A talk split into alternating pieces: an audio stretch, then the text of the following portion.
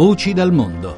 Riflettori sull'attualità internazionale. Buongiorno da Gabriella Lepre con l'attualità internazionale di Voci dal Mondo, un programma a cura di Gaetano Barresi, puntata particolare, quella di oggi perché qui accanto a me c'è Giulio Delfino per gli aggiornamenti dalla Formula 1, dal Gran Premio della Malesia, lo avete appena sentito, ma ci colleghiamo immediatamente con Barcellona perché migliaia di persone sono in fila in Catalogna per il voto sull'indipendenza, ritenuto illegittimo dall'alta Corte spagnola e dal governo centrale di Madrid. La Guardia Civile spagnola sta intervenendo in alcuni seggi dove invece i Mossos de Squadra, la polizia catalana, non lo ha fatto limitandosi a presidiare i seggi. I seggi sono stati allestiti nelle scuole occupate da ieri dagli indipendentisti. La Guardia Civile inoltre è nel centro di telecomunicazioni catalano per impedire il voto elettronico. Ma prima di collegarci con Barcellona, con la, ah, ecco la nostra inviata a Barcellona Cecilia Rinaldini. Allora, qual è la situazione? Si stanno verificando degli scontri, è così?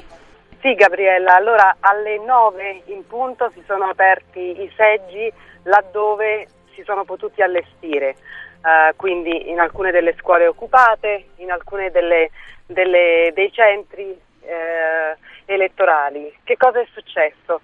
I Mossos de Squadra, la polizia catalana, andata, sono andati a fare una supervisione, diciamo, ma in realtà poi non hanno requisito le urne, le schede, come era stato loro prescritto, al che è dovuta intervenire la Polizia Nazionale che ha eh, eh, cordonato diversi dei seggi per impedire alle persone di entrare e abbiamo visto via Twitter che in altre città della Catalogna, in particolar modo ehm, a San Giuliano del Ramas, sono successi scontri perché eh, gli indipendentisti, le persone che volevano votare, hanno cercato di eh, forzare i cordoni della polizia e sono nati dei disordini, ma al momento non abbiamo notizie di cose particolarmente rilevanti, particolarmente gravi. Certo che la tensione man mano si, eh, si, alza sempre di più proprio perché ormai ci sono code lunghissime in alcuni seggi di persone che sono intenzionate a votare e la polizia che invece ha l'ordine di fermarli. Quindi diciamo che proprio in questi momenti la situazione potrebbe precipitare in alcune, in alcune situazioni. Leggiamo anche noi dai siti online, vediamo che appunto i poliziotti sono in tenuta antisommossa, stanno anche in alcuni seggi respingendo le persone con eh, gli scudi. L'obiettivo comunque è arrivare a un milione di votanti, sarà comunque un voto simbolico, Rinaldini?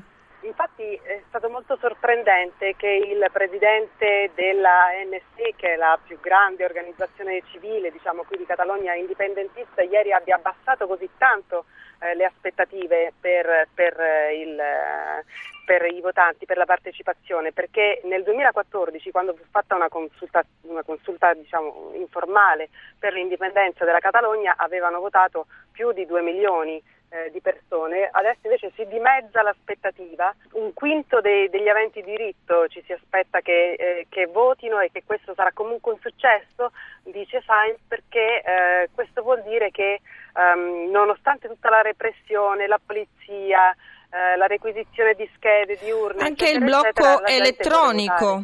E il blocco elettronico, ieri abbiamo visto che la Guardia Civile è entrata nel centro per le telecomunicazioni eh, catalane e ha bloccato la possibilità di votare elettronicamente e anche di conteggiare eh, i voti eh, con gli strumenti elettronici. Quindi eh, praticamente ieri è stato dichiarato fallito, annullato eh, ufficialmente il referendum da parte del portavoce della eh, del governo spagnolo che diceva ormai il cuore elettronico del, del referendum, la possibilità alternativa di votare e di raccogliere i voti eh, non c'è più, è stata, è stata colpita a morte, eh, il referendum non può funzionare. E invece le autorità catalane hanno promesso ieri che comunque si sarebbe votato, in ogni caso infatti questa mattina hanno cambiato le regole e hanno deciso che muniti di documenti eh, gli elettori potevano andare in qualsiasi seggio, non soltanto il loro, tanto c'è una, un, una centrale con i registri per cui si può impedire il doppio o il triplo voto e potevano votare appunto in qualsiasi seggio. Quindi Anche ecco, con le schede stampate in casa? Proprio così hanno diffuso già da diversi giorni eh, delle schede a livello di internet, le persone se le sono stampate da casa, con quelle in tasca eh, votano. Adesso cercheremo di capire bene in che modo.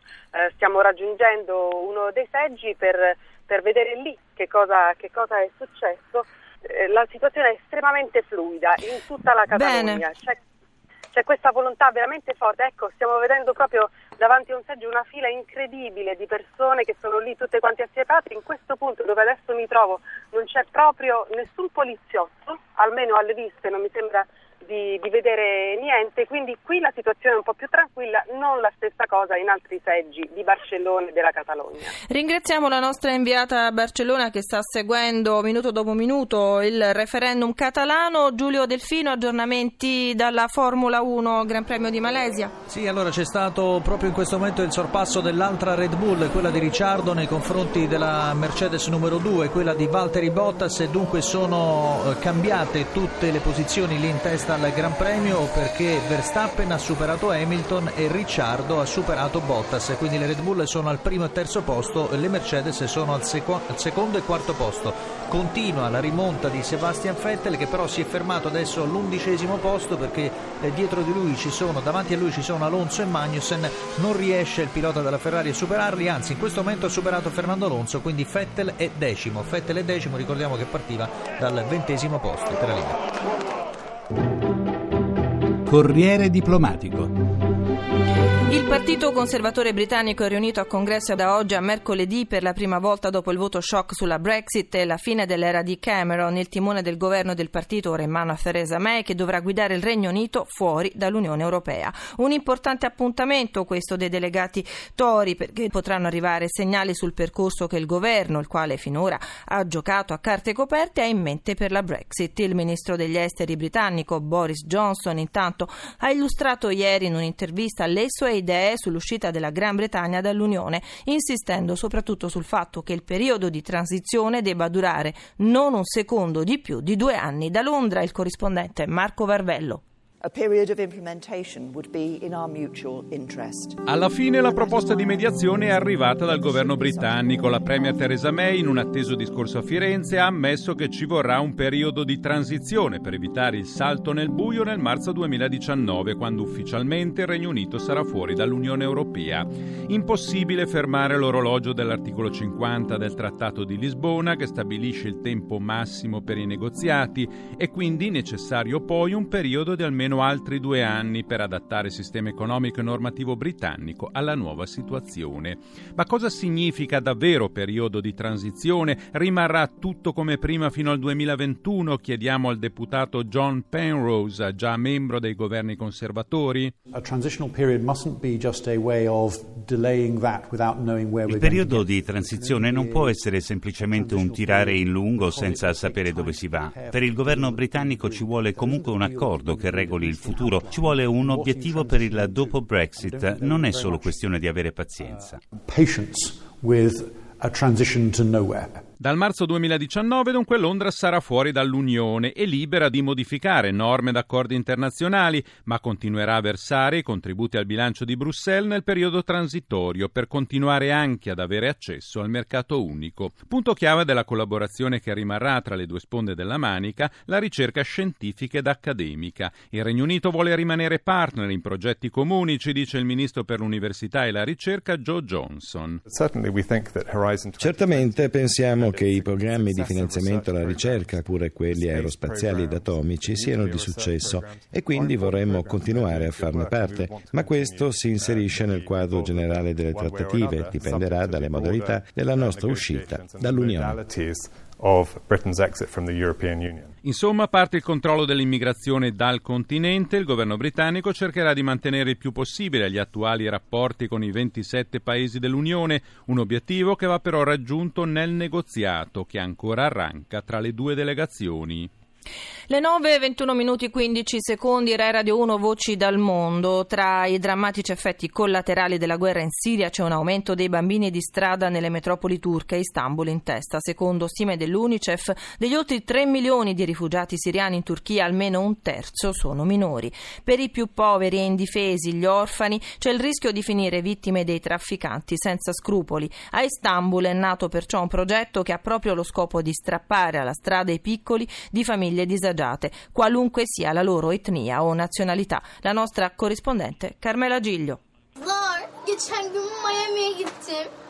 Bir de kimi göreyim? Sono stata a Miami e ho incontrato Brad Pitt, dice Noor, facendo mille moine e ammiccando complice all'amica che sembra pendere dalle sue labbra. Quello che stiamo ascoltando non è il racconto dei sogni a occhi aperti di adolescenti, ma il copione di una recita che andrà in scena tra una settimana. Questo infatti è il momento della lezione di teatro nella Hobbit House siamo a Balat, quartiere di Istanbul affacciato sul Corno d'Oro che fa pensare ad un nobile decaduto in cerca di riscatto. I sontuosi palazzi oggi fatiscenti della ricca borghesia greca che un tempo abitava qui si alternano e si mescolano a vecchie case popolari e alle costruzioni più moderne, figlie della speculazione edilizia.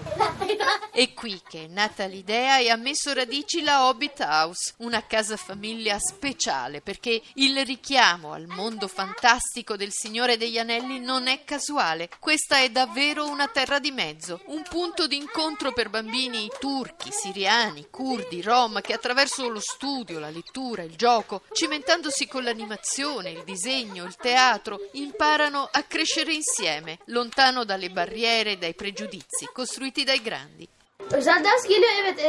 Veniamo qui dopo la scuola, ci dice Barish, lo sguardo timido acceso da lampi di furbizia. E vorrei che il tempo trascorso qui non finisse mai. Facciamo i compiti, ma ci divertiamo anche tanto e noi grandi ci prendiamo cura dei più piccoli. La Hobbit House è stata fondata due anni fa da una coppia di privati cittadini ed è con fondi privati che continua a finanziarsi. L'idea è di strappare alla strada bambini di famiglie povere, orfani, destinati altrimenti a sbarcare il lunario mendicando o finendo come piccoli schiavi sul mercato del lavoro minorile.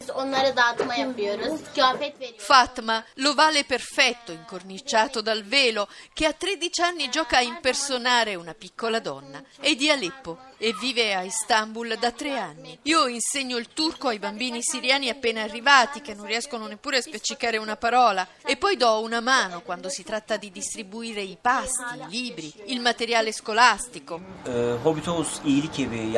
Doan, psicologo e insegnante di teatro, è tra i fondatori della Hobbit House e si è gettato anima e corpo in questa iniziativa. I bambini che vengono qui, ci dice, hanno già vissuto sulla loro pelle l'emarginazione e la povertà povertà, hanno visto la guerra con i loro occhi, conosciuto la perdita e il dolore. Niente, basta cancellare tutto questo, ma noi li aiutiamo a portare a galla i ricordi, a esprimere le emozioni, a tirar fuori il loro talento, insomma a crescere con e non contro gli altri. E allora torniamo in studio con un aggiornamento dalla Catalogna. La polizia ha fatto irruzione in un seggio dove vota il presidente del governo catalano Carles Puigdemont e precisamente a eh, Girona nel seggio di San Julia de Ramis. Gli agenti in tenuta antisommossa hanno fatto irruzione proprio nel seggio dove si trovano centinaia di persone e stanno sequestrando le urne. Instant Book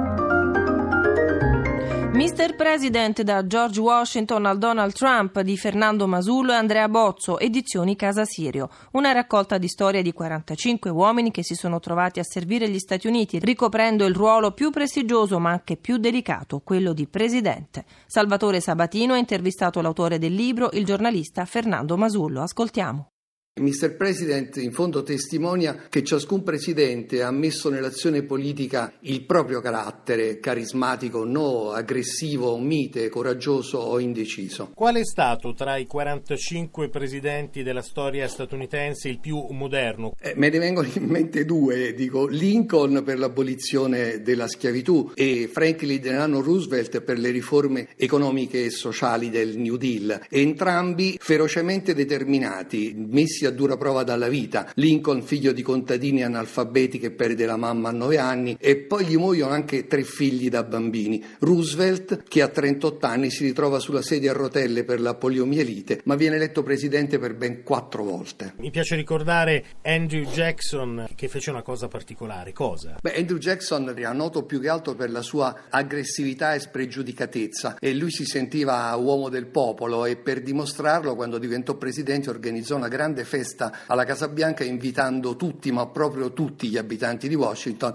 finì con una specie di saccheggio e mise a ferro e fuoco la Casa Bianca. Si può disegnare realmente il volto di un paese attraverso i suoi presidenti? Direi di no, nel senso che poi ogni presidente per l'appunto nel suo tratto umano è così diverso dagli altri e poi a volte gioca tanto la fortuna. Citiamo George Bush figlio, avrà avuto certamente tanti limiti, sarà stato poco talentuoso, ma soprattutto ha avuto tanta sfortuna, si è trovato alle prese con l'attentato alle Torri Gemelle e poi con la più grande devastazione naturale della storia americana, l'uragano Catherine. E veniamo all'ultimo presidente, Donald Trump. Come lo possiamo definire? È sicuramente un presidente diverso da tutti gli altri, legittimamente eletto, quindi lui fa politiche di destra e per di più anche prevedibili dopo gli otto anni di Obama. Il suo problema è un problema caratteriale, è litigioso e pieno di sé. Per dirla con una battuta politicamente scorretta, il problema è avere come leader del mondo un settantenne biondo e vanitoso.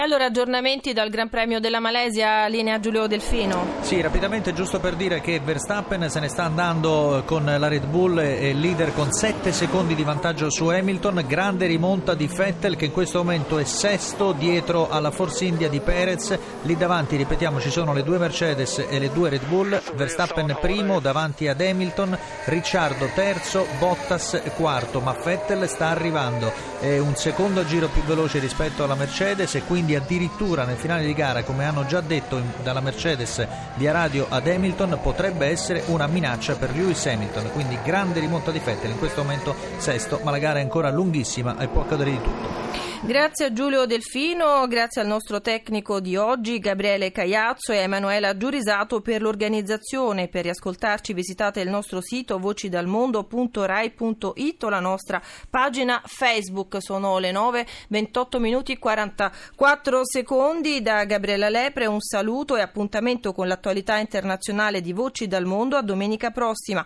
dopo il GR1 delle 9. Altri aggiornamenti con la Formula 1 sempre su Rai Radio 1 Linea tra poco al GR1, un saluto e a risentirci.